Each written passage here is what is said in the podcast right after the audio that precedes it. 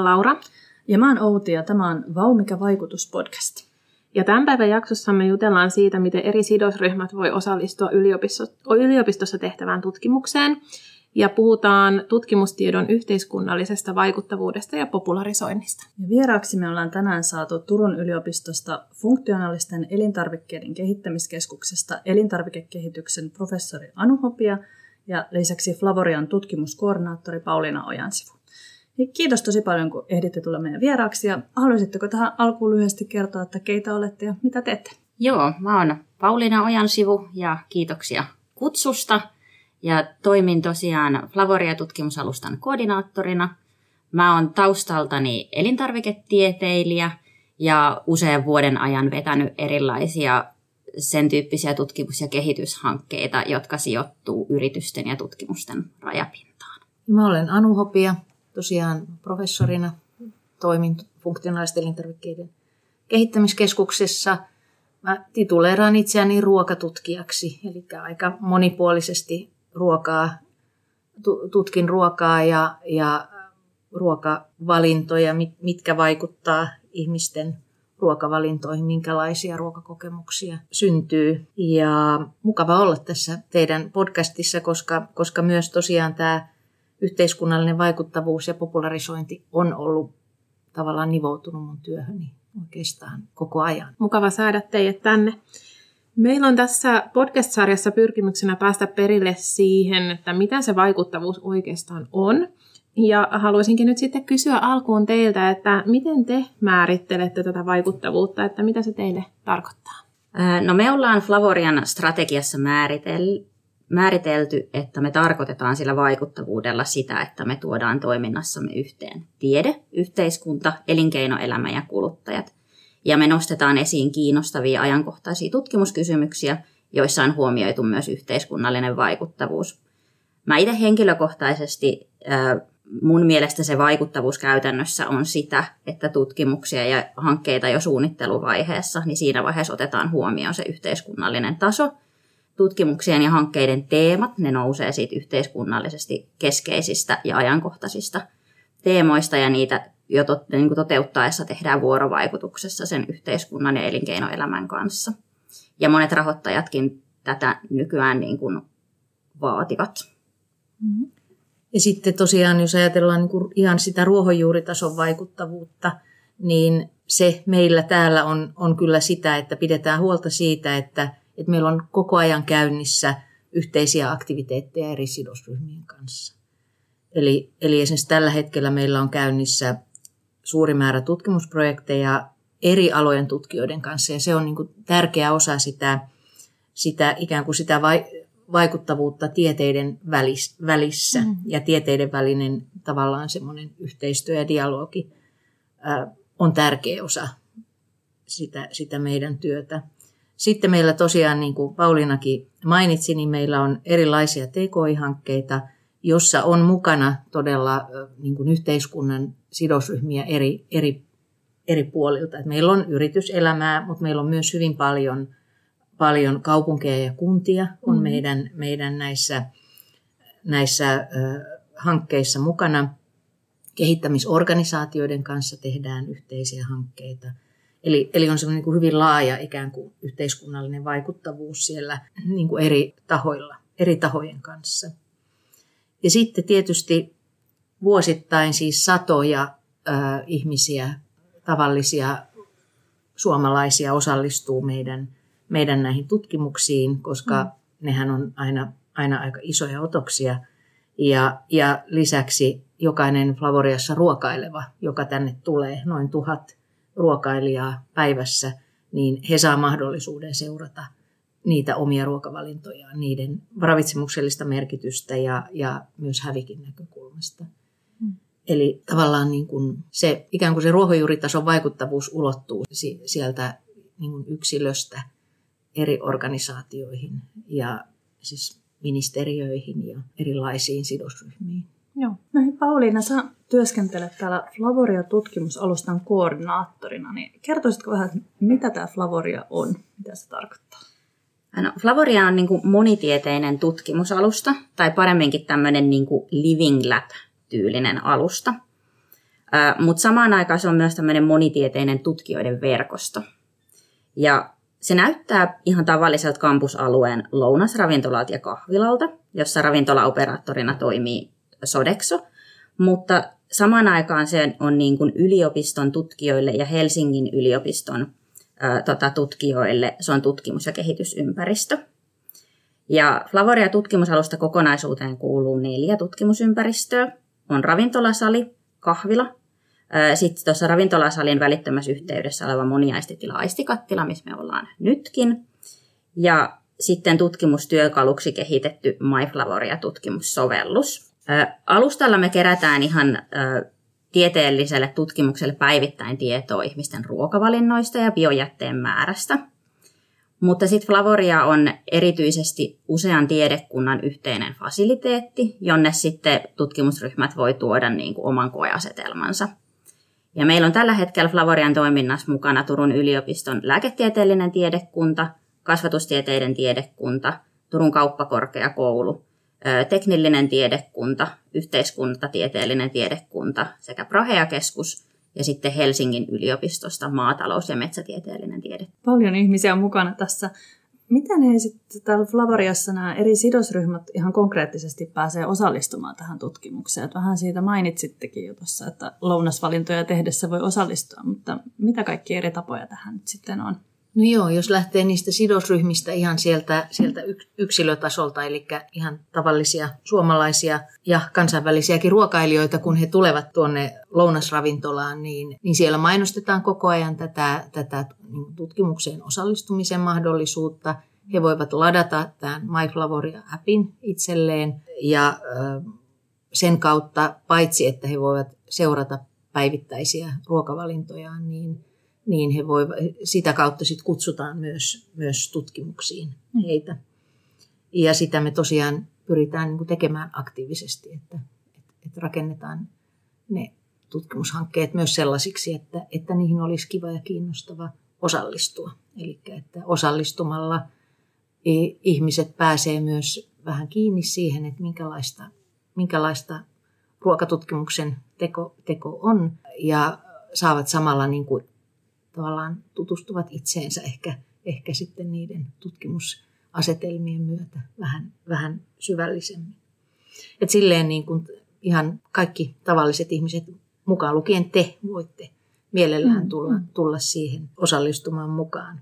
Mutta sitten, sitten tietysti nämä, nämä tota, sido, muut sidosryhmät, niin, niin me jatkuvasti keskustellaan näiden sidosryhmien kanssa, haetaan yhteisiä kiinnostuksen kohteita, rakennetaan uusia hankkeita, joko ihan pieniä hankkeita tai sitten, sitten todella isoja monivuotisia hankkeita, jotka ne syntyy sitten ää, niin kuin jat, jatkuvan arkisen vuoropuhelun ja keskustelun myötä. Niitä on menossa koko ajan. En uskalla lukumäärää nyt sanoa, mutta, mutta ei kahden käden sormet riitä tällä hetkellä. Toki tavoitteena on koko ajan lisätä niitä lukumäärää.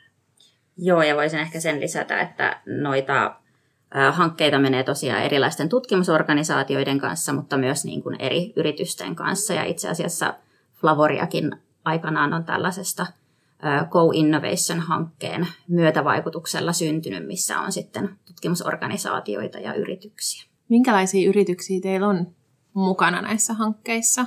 Onko ne elintarvikealan yrityksiä vai jotain muuta?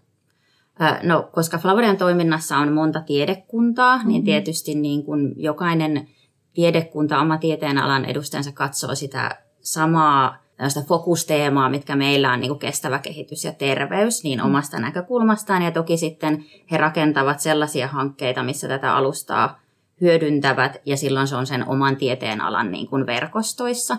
Mutta se, mikä on niin kuin yksi isoin tavoite Flavoriassa on se, että tehdään ihan oikeasti puhtaasti monitieteistä, ja silloin mm. saadaan myös se yritysverkosto on niin kuin monen alan edustusta, mutta myös ne tutkimusorganisaatiot. Eli, eli tietysti ruokatutkijoita kun ollaan, niin elintarvikealan yritykset on ja ammattikeittiöt on niin kuin hyvin niin kuin suuressa mm. roolissa näissä meidän yhteistyöverkostossa, mutta myös teknologian kehittäjät, koska tämähän on niin kuin alusta, jossa, jossa on niin kuin teknologia, teknologialla on suuri rooli ja teknologian kehittämisellä on suuri rooli teknologia-alan yrityksiä on. Ja parhaillaankin, kun keskustellaan uusista hankkeista, niin, niin mukana on kyllä, en mä osaa sanoa, että mit, mitä alaa ei olisi mukana näissä, näissä meidän keskusteluissa. Että esimerkiksi tilan suunnitteluun liittyviä yrityksiä ja mm. tämmöisiin on, on meillä mukana. Hei Anu, mainitsit tässä, että kuka tahansa joka tänne tulee lounaalle, niin voi osallistua tutkimukseen, niin osaatteko sanoa, että miten suosittua se on, että kuinka suuri prosentti suurin piirtein vaikka päivittäisistä ruokailijoista valitsee osallistua siihen? No meillä on aina, ne on aina kampanjoita, kun, kun tota, tutkimuksia aletaan tekemään. Että miten meillä esimerkiksi tyypillinen tutkimushanke on sellainen, että siihen pyritään saamaan 100-300 osallistujaa. Valehtelenko Pauliina pahasti? No, et, mutta ehkä sitten myös tuo niin päivittäinen niin kuin datan kerääminen, sehän on semmoinen, mihin voi niin kuin koska tahansa mm-hmm. osallistua, mutta ää, se, se on niin kuin, totta kai se pitää olla vapaaehtoista, mm-hmm. että ne, jotka haluavat, ja täällä käy päivittäin noin tuhat asiakasta, ja mä sanoisin, että semmoinen 10 prosenttia on sellaisia, jotka on kiinnostuneita meidän tutkimuksesta. Ja, Ja sitten tosiaan on näitä kampanjoita erinäköiseen interventioihin, niin niihin sitten aina vaihtelevasti riippuen tutkimuskysymyksestä, mutta 100-300 on aika yleinen semmoinen kuluttajatutkimusten määrä. Onko teidän ollut helppo saada osallistujia näihin teidän tutkimuksiin? Onko tämä semmoinen aihe, mikä on helposti lähestyttävä, että ihmiset kiinnostuvat ja haluaa osallistua? Se vähän riippuu aiheesta, että jos, tota, jos tutkimusaiheena on vaikka suklaa tai punaviini, niin ei ole hankaluuksia saada osallistujia, mutta sitten on joitakin teemoja, jotka sitten täytyy, sieltä tietysti valikoituu esimerkiksi, sanotaan vaikka kalan käyttäjät, niin, mm. niin se, ne sitten valikoituu sieltä, sieltä mm. ehkä. Niitä on ehkä vähän harvemmin, harvemmassa kuin esimerkiksi suklaasta kiinnostuneita. Mutta se täytyy kyllä sanoa, että niin kun koronan myötä niin se on aika paljon hankaloitunut, että vaikka, Varmasti, vaikka niin kun ollaan jo palattu aika semmoiseen normaaliin, että asiakasmäärätkin täällä niin kuin ravintolan puolella on aika normaalit jo, niin siitä huolimatta niin kuin se hybridimalli on, on niin kuin aika kasvava, niin kyllä joudutaan vähän enemmän ponnistelemaan, että mm. saadaan aina tutkimusryhmät täyteen. Mm. Mutta hei, sanoitte myös siitä, että me ollaan nyt täällä Turun yliopiston aistikattilassa, niin voisitteko kertoa nyt, että mitä täällä sitten tehdään ja mikä tekee tästä tilasta erityisen? No tämä Aistikattila on tämmöinen immersiivinen moniaistitila ja sillä niin kuin immersiivisyydellä tarkoitetaan niin kuin, ä, tilaan uppoutumista. Mm. Ja moniaistisuus taas tarkoittaa sitä, että otetaan huomioon ja voidaan muokata kaikkia viittä aistikokemusta, eli näköaistia, kuuloaistia, hajuaistia, tuntoaistia ja makuaistia. Mm. Ja täällä voidaan tätä ympäristöä erilaisilla tota, ää, voidaan niin luoda tällaisia erilaisia moniaistiympäristöjä kuvien, videoiden, valaistusten, äänien ja tuoksujen avulla. Sitten täällä tilassa on myös keittiö, jossa sit voi tehdä erilaisia moniaistisia tuote- ja ruoka-arviointeja, eli sitä kautta tuoda sitä makuaistia mukaan.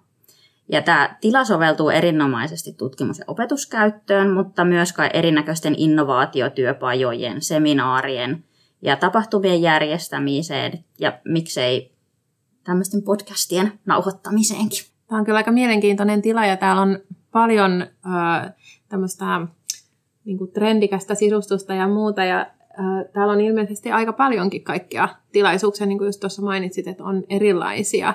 Niin onko tämä niin kuin, äh, suosittua täällä tehdä kaikkea? Kyllä. Täällä on tosiaan tosi erilaisia tilaisuuksia, että osa tiedekunnista ja yksiköistä haluaa käyttää tätä enemmän semmoisena niin kuin tapahtumatilana ja toiset taas selkeästi on kiinnostuneita tekemään täällä sit niin kuin tutkimusta. Mm. Ja opetuksessa ei ole vielä ihan hirveästi tila, tila niin kuin ollut käytössä, mutta toivottavasti niin kuin löytyy semmoisia sopivia ää, opetusjuttuja, mihin sitten tila antaisi niin kuin hyviä mahdollisuuksia, että nytten syksyllä 2022 on alkamassa niin kuin Capstone-projekti, missä sitten täällä tilassa tila on niin kuin siinä Capstoneissa aiheena ja sen kehittäminen. Miten sitten, että minkälaisia tämmöisiä hankkeita täällä Aistikattilassa on toteutettu? Olisiko antaa jotain konkreettista esimerkkiä? No joo, tota, eri, siis nämä tutkimushankkeet ja tutkimus tavallaan interventiot, joita täällä on to, tyypillisesti toteutetaan, on esimerkiksi sellaisia, että, että kun täällä voi rakentaa tämän moniaistisen tilan hyvinkin kontrolloidusti, niin muuten rakennetaan se tila hyvin tavallaan neutraaliksi, mutta sitten sit saatetaan esimerkiksi äänimaisemaa muuttaa ja sillä lailla päästään tutkimaan sen ää, tilan äänimaiseman merkitystä ja vaikutusta esimerkiksi ruokakokemukseen, mutta toki mm. tämähän mahdollistaa mu- muunkinlaisen kokemuksen tutkimuksen. Tuossa juuri tuli syksyllä 2022 tuli, tuli tota väitöskirja ja julkaisu, julkaisu täällä toteutetusta tällaisesta äänimaiseman vaikutuksesta ruokailu, ruo, ruokakäyttäytymiseen ja siihen mm. ruokakokemukseen yhteistyössä tanskalaisen, meidän tanskalaisen yhteistyökumppanin kanssa. Sitten oli todella mielenkiintoinen tota, tutkimuskokonaisuus, jossa tavallaan tutkittiin sitä semmoisen niin kuin visuaalisen markkinointi, mediamateriaalin niin kuin pommituksen merkitystä meidän ruokakokemukseen. Mehän jatkuvasti siis käytetään me kännykkää tai katsotaan televisiota tai mennään leffaan, niin, niin me saadaan niin kuin valtava määrä, tai kävellään kaupungilla, me saadaan valtava määrä sellaista niin kuin visuaalista materiaalia, jolla pyritään meihin vaikuttamaan. Niin tämä on upea tila niin kuin sellaisen tutkimiseen. Meillä oli siis semmoinen koeasetelma, jossa, jossa tätä tämmöistä, niin kuin, tämmöistä hekumallista ruokavideomateriaalia, että, että millä lailla se vaikuttaa meidän käyttäytymiseen ää, niin kuin, ja asennoitumiseen toisaalta terveelliseen ruokaan, toisaalta epäterveelliseen ruokaan. Mm-hmm. Ja täällä pystyttiin rakentamaan niin kuin sellainen tutkimuskokonaisuus todella, todella niin kuin upeasti. Se oli itse asiassa aika dramaattinenkin, kun ne, ne, tota, ne hampurilaisvideot ja muut tuli, tuli tuolta niin kuin hyvin vahvasti vyöryivät päälle. Mutta sitten nämä, nämä on niin niitä tutkimuskokonaisuuksia, mutta että sitten sit meillä on ollut esimerkiksi, tota, meillä on ollut pitkäaikainen projekti, tämmöinen Blue Products-projekti, jossa, tota, joka on tämmöinen osa tämmöistä kalatalouden innovaatio-ohjelmaa, maa- ja mm. metsätalousministeriön rahoittamaa. Ja siinä meillä on niin tavoitteena tuoda, tuoda lisäarvoa ja, ja myös kasvattaa suomalaisten kiinnostusta alihyödynnettyihin kaloihin, joka on ihan siis tämä tämmöinen niin jo hallitusohjelmatasolla tavoite, että suomalaiset lisäisivät, kaksinkertaistaisivat, kolminkertaistaisivat niin kuin suomalaisen kalan kulutuksen. Niin siihen liittyen tämä on ollut loistava tila järjestää tällaisia co-creation työpajoja, jossa me voidaan niin kuin rakentaa tänne, tänne tämmöisiä inspiroivia ympäristöjä. Tässä on pieni keittiö ja, ja kaikki, kaikki niin kuin fasiliteetit mm. tavallaan tämmöiseen, tämmöisiin niin kuin luoviin työpajoihin. Mm. Sellaisia ollaan järjestetty. Tämä tila kuulostaa tosi ainutlaatuiselta. Onko tämä niin kuin ainoa Suomessa tai ainoa maailmassa, missä tämmöisiä on? No, tällaisia niin kuin moniaistisia tiloja on olemassa hieman erilaisia, on mm. olemassa niin kuin Euroopassa ja Suomessakin on sellaisia, mutta ne on niin kuin, kaikissa on aina vähän sellainen oma, oma niin kuin fokus. Että mm. Aika usein se immersiivinen huone on semmoinen kohtalaisen pieni neliön mallinen, mihin astutaan sisään ja sitten sinne mahtuu muutama ihminen kerralla. Mm.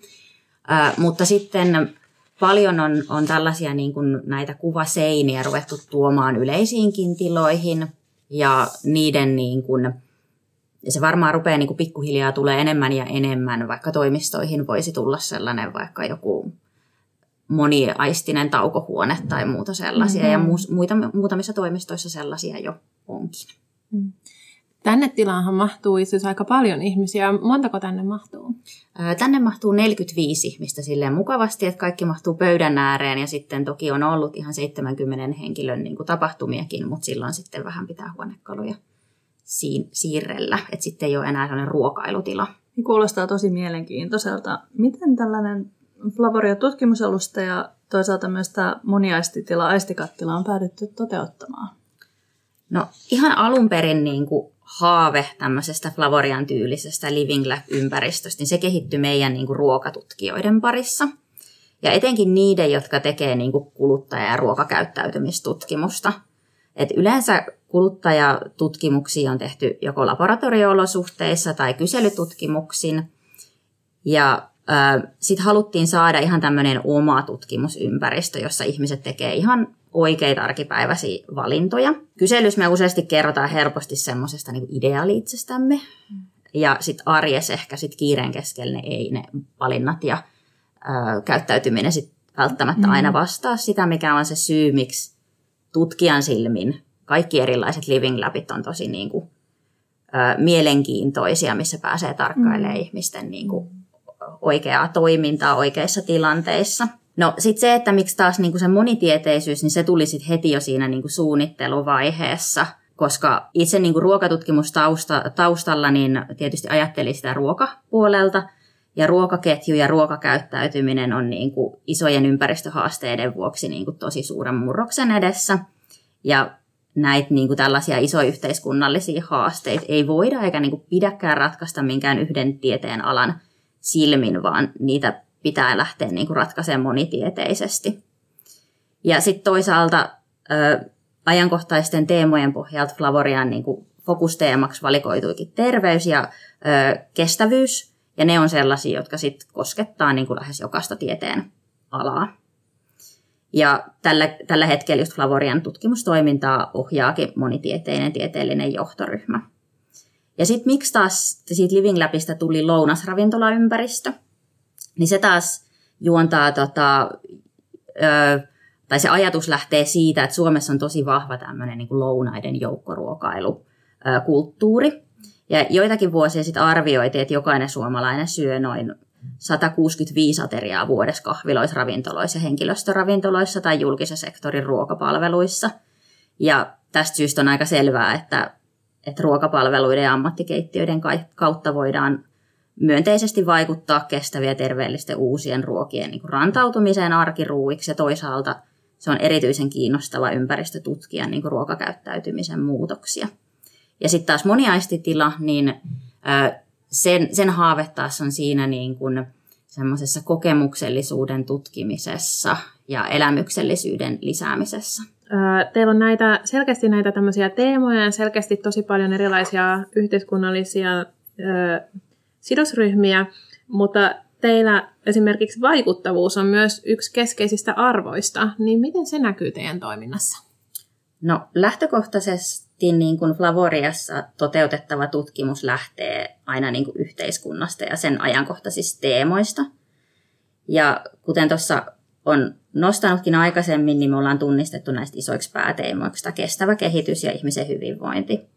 Ja niillä nyt jo lähtökohtaisesti on niin kuin merkittävä impakti siinä ja yhteiskunnallinen rooli. Mm. Sitten tosiaan meillä Flavorian yhteydessä pyörii useampia tällaisia alueellisia ruokaketjun kehitys- ja innovaatiohankkeita, joissa sitten tutkimustietoa sovelletaan ruokaketjun yritysten hyödyksi tai aktivoidaan tutkimuspohjaisten startuppien syntymistä. Ja syksyllä 2022 on, on tota, käynnissä tämmöinen Flavorian Innovation Festival-viikko, minkä aikana tota, opiskelijatiimit pääsee ratkomaan yritysten niin kuin, aitoi haasteita ja työstämään ideoita niin kuin asiantuntijoiden opastuksilla. Tämä tehdään yhteistyössä kauppakorkeakoulun kanssa ja tämä on tämmöistä niin kuin myös yrityksille osaamisen markkinapaikka, niin kuin, että he pääsevät myös näkemään uusia osaajia opiskelijoita. Ja sitten toisaalta niin kuin tutkimusalustan koordinaattorina mä pyrin seuraamaan, että alustalla tapahtuu toimintaa, jotka vastaa Turun yliopiston jokaiseen kolmen tehtävän saralla eri laadukkaaseen tutkimukseen, opetukseen ja yhteiskunnalliseen vaikuttavuuteen. Ja sitten näitä käydään sitten yhdessä läpi tota, ä, Flavorian johtajan ja rahoittavien tiedekuntien dekaanien kanssa sitten puolivuosittain. Ja luodaan sitten uusia tavoitteita aina. Mutta Flavoria on tosiaan vasta hyvin nuori alusta ja jokaisen näiden teemojen saralla, saralla edelleen ihan hirveästi työtä. Ja ainakin itse koen, että vaikeus onkin sitten aina vuosisuunnitelmien yhteydessä tehdä johtopäätöksiä, että kuinka suuri se yhteiskunnallinen vaikuttavuus sit sillä toiminnalla on aina ollut minäkin hetkenä. Joo, sen vaikuttavuuden mittaaminenhan on ihan hirveän haastavaa ja, ja sitä on vaikea tehdä, kun siinä on monia elementtejä, jotka ei ole ihan niin selkeitä, niin ymmärrettävästi on haasteita siinä. Ja realisoituu todennäköisesti vasta ehkä 50 sadan, mm. ties kuinka monen vuoden päästä ne vaikutukset, niin sitä on aika vaikea mitata ja arvioida. No teitä vaikuttavuuden lisäksi muita teidän keskeisiä arvoja on kestävyys ja luovuus. Ja kestävästä kehityksestä vähän jo mainitsitkin, ja se usein tässä vaikuttavuuskeskustelussa myös nousee esiin tärkeänä asiana. Niin miten te olette yhdistäneet tämän kestävyyden ja vaikuttavuuden? Oikeastaan kaikki lähtee siitä, että ruokavalinnathan vaikuttaa sekä meihin sekä yksilöinä että, että meidän ympäristöön tosi monipuolisesti ja, ja monella eri tasolla. Eli esimerkiksi niin oman ja, ja, ja oman lähipiirin terveys on tietysti tärkeä meille kaikille.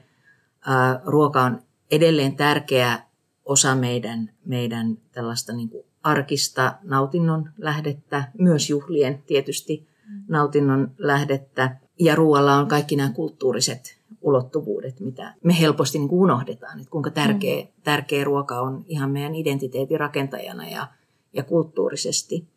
Ja tota, viimeisten, voisi sanoa ehkä kymmenen vuoden aikana, niin, niin nämä luontoarvot ja maapallon hyvinvointi, kestävä kehitys, nehän on tullut mm. aina vaan tärkeämpään rooliin, niin kuin vuosi vuodelta tärkeämpään rooliin ja ruokavalintojen merkitys ja, ja ruokaketjun rooli siinä esimerkiksi kestävässä kehityksessä ja maapallon kantokyvyssä on, on niin todella isossa roolissa.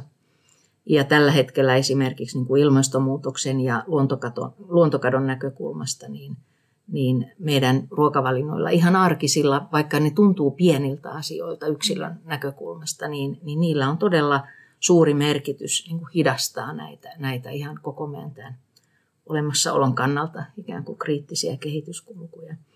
Ja me ei voida enää tarkastella näitä meidän ruokavalintoja niin yhdestä näkökulmasta, yhden tieteenalan näkökulmasta tai yhden ikään kuin yhden arvopohjan näkökulmasta, on se sitten terveys tai kulttuuri tai kestävä kehitys tai mikä muu tahansa. Ja meidän, meidän täytyy osata niin kuin nivoa nämä, nämä ikään kuin nämä eri, eri tasot ja eri näkökulmat yhteen. Ja, ja siihen ei riitä yhden tieteenalan tai edes kahdenkaan tieteenalan lähestymiskulma. Meillä on hyviä esimerkkejä täällä. Meillä esimerkiksi mun, mun mielestä tällä hetkellä paras esimerkki on tämä, tämä Biodiful-projekti, Ilari mm. Sääksijärven vetämä biodiversiteettiin, biodiversiteettiin liittyvä projekti, jossa, jossa näitä biodiversiteettiin haasteita ratkotaan niin kuin todella monen eri tieteenalan näkökulmista ja me ollaan siinä yhtenä toimijana, toimijana mukana mutta että on, on niin kuin äärimmäisen inspiroivaa ja, ja mielenkiintoista nivoa nämä tämmöiset niin kuin ympäristötieteet, kauppatieteet, luonnontieteet, humanistiset tieteet yhteen tähän, mm. tähän tota, niin kuin yrittää löytää todella, niin kuin ensinnäkin tunnistaa ja sanallistaa näitä haasteita yhdessä ja sitten yrittää löytää niihin niin kuin uusia ratkaisumalleja. Että tämä, on, tämä on mun mielestä niin kuin sellaista, tämä on niin kuin todella tärkeä ja, ja, ja arvokas niin kuin teema, johon meidän pitäisi niin kuin kaikkien tutkijoiden lyödä hynttyyt yhteen niin sanotusti. Sehän vaatii luovuutta, jos mikä, mm. myös niin kuin ajattelussa ja avarakatseisuutta lähestymistavoissa. Nöyryyttä myös siinä niin kuin tunnistaa se oman tiedon ja ymmärryksen rajat. Mm. Luovuus on myös mainittu teidän keskeisenä arvona. Se ehkä on ihan tämmöinen perinteinen valinta tämmöiseksi korea-arvoksi. Niin miten tämä luovuus näkyy teidän toiminnassa?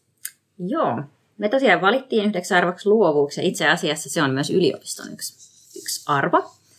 Ja tota, meille luovuus tarkoittaa kykyä tarttua ennakkoluulottomasti uusiin asioihin, vaikka lopputulos olisi epävarma sekä kykyä tuottaa uusia luovia ratkaisuja, tehdä monitieteisiä avauksia. Eli ehkä vähän viitaten tähän Anunkin vastaukseen, että luovuus tiedemaailmassa vaatii ihan hirveästi rohkeutta. Flavoria itsessä on jo tosi ainutlaatuinen ja innovatiivinen toimintaympäristö, ja me halutaan tukea semmoisen niin rohkean ja ratkaisukeskeisen tutkimusyhteisön rakentumista sen ympärille. Vaikka ei aina tiedetä, onnistuuko joku asia, niin siitä voi syntyä jotain tosi mahtavaa. Kuulostaa hyvältä. Sen mä haluaisin vielä tähän luovuuteen lisätä, että ihan tämmöisellä niin kuin ruohonjuuritasolla mehän ollaan tehty myös yhteistyötä taiteilijoiden kanssa, on ne mm. sitten muusikoita tai videotaiteilijoita, niin esimerkiksi tänne Aistikattilaan tuotiin, kun meidän johtaja Seppo Salminen jäi eläkkeelle, niin niin hänen, hänen, sen sijaan, että hänestä maalattiin potretti, mm. niin, niin tänne rakennettiin, hollantilais-argentiinalainen taiteilija rakensi tänne, tänne videotaideteoksen, tämmöisen mm. audiovisuaalisen taideteoksen tänne aistikatteluun. Oho, onpa mielenkiintoista.